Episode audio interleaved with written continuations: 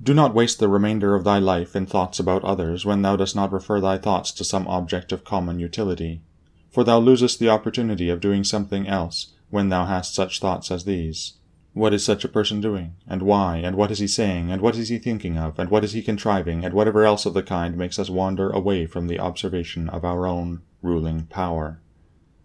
We ought then to check in the series of our thoughts everything that is without a purpose and useless, but most of all the over-curious feeling and the malignant, and a man should use himself to think of those things only about which, if one should suddenly ask, What hast thou in thy thoughts? with perfect openness thou mightest immediately answer this or that, so that from thy words it should be plain that everything in thee is simple and benevolent, and such as befits a social animal, and one that cares not for thoughts about pleasure or sensual enjoyments at all, nor has any rivalry, or envy, or suspicion, or anything else for which thou wouldst blush if thou shouldst say that thou hadst it in thy mind.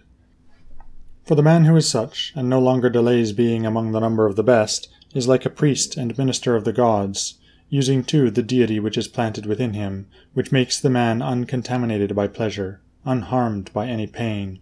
untouched by any insult, feeling no wrong, a fighter in the noblest fight, one who cannot be overpowered by any passion, dyed deep with justice, accepting with all his soul everything which happens and is assigned to him as his portion, and not often nor yet without great necessity and for the general interest imagining what another says or does or thinks. For it is only what belongs to himself that he makes the matter of his activity, and he constantly thinks of that which is allotted to himself out of the sum total of things, and he makes his own acts fair, and he is persuaded that his own portion is good, for the lot which is assigned to each man is carried along with him and carries him along with it. And he remembers also that every rational animal is his kinsman, and that to care for all men is according to man's nature. And a man should hold on to the opinion not of all, but of those only who confessedly live according to nature.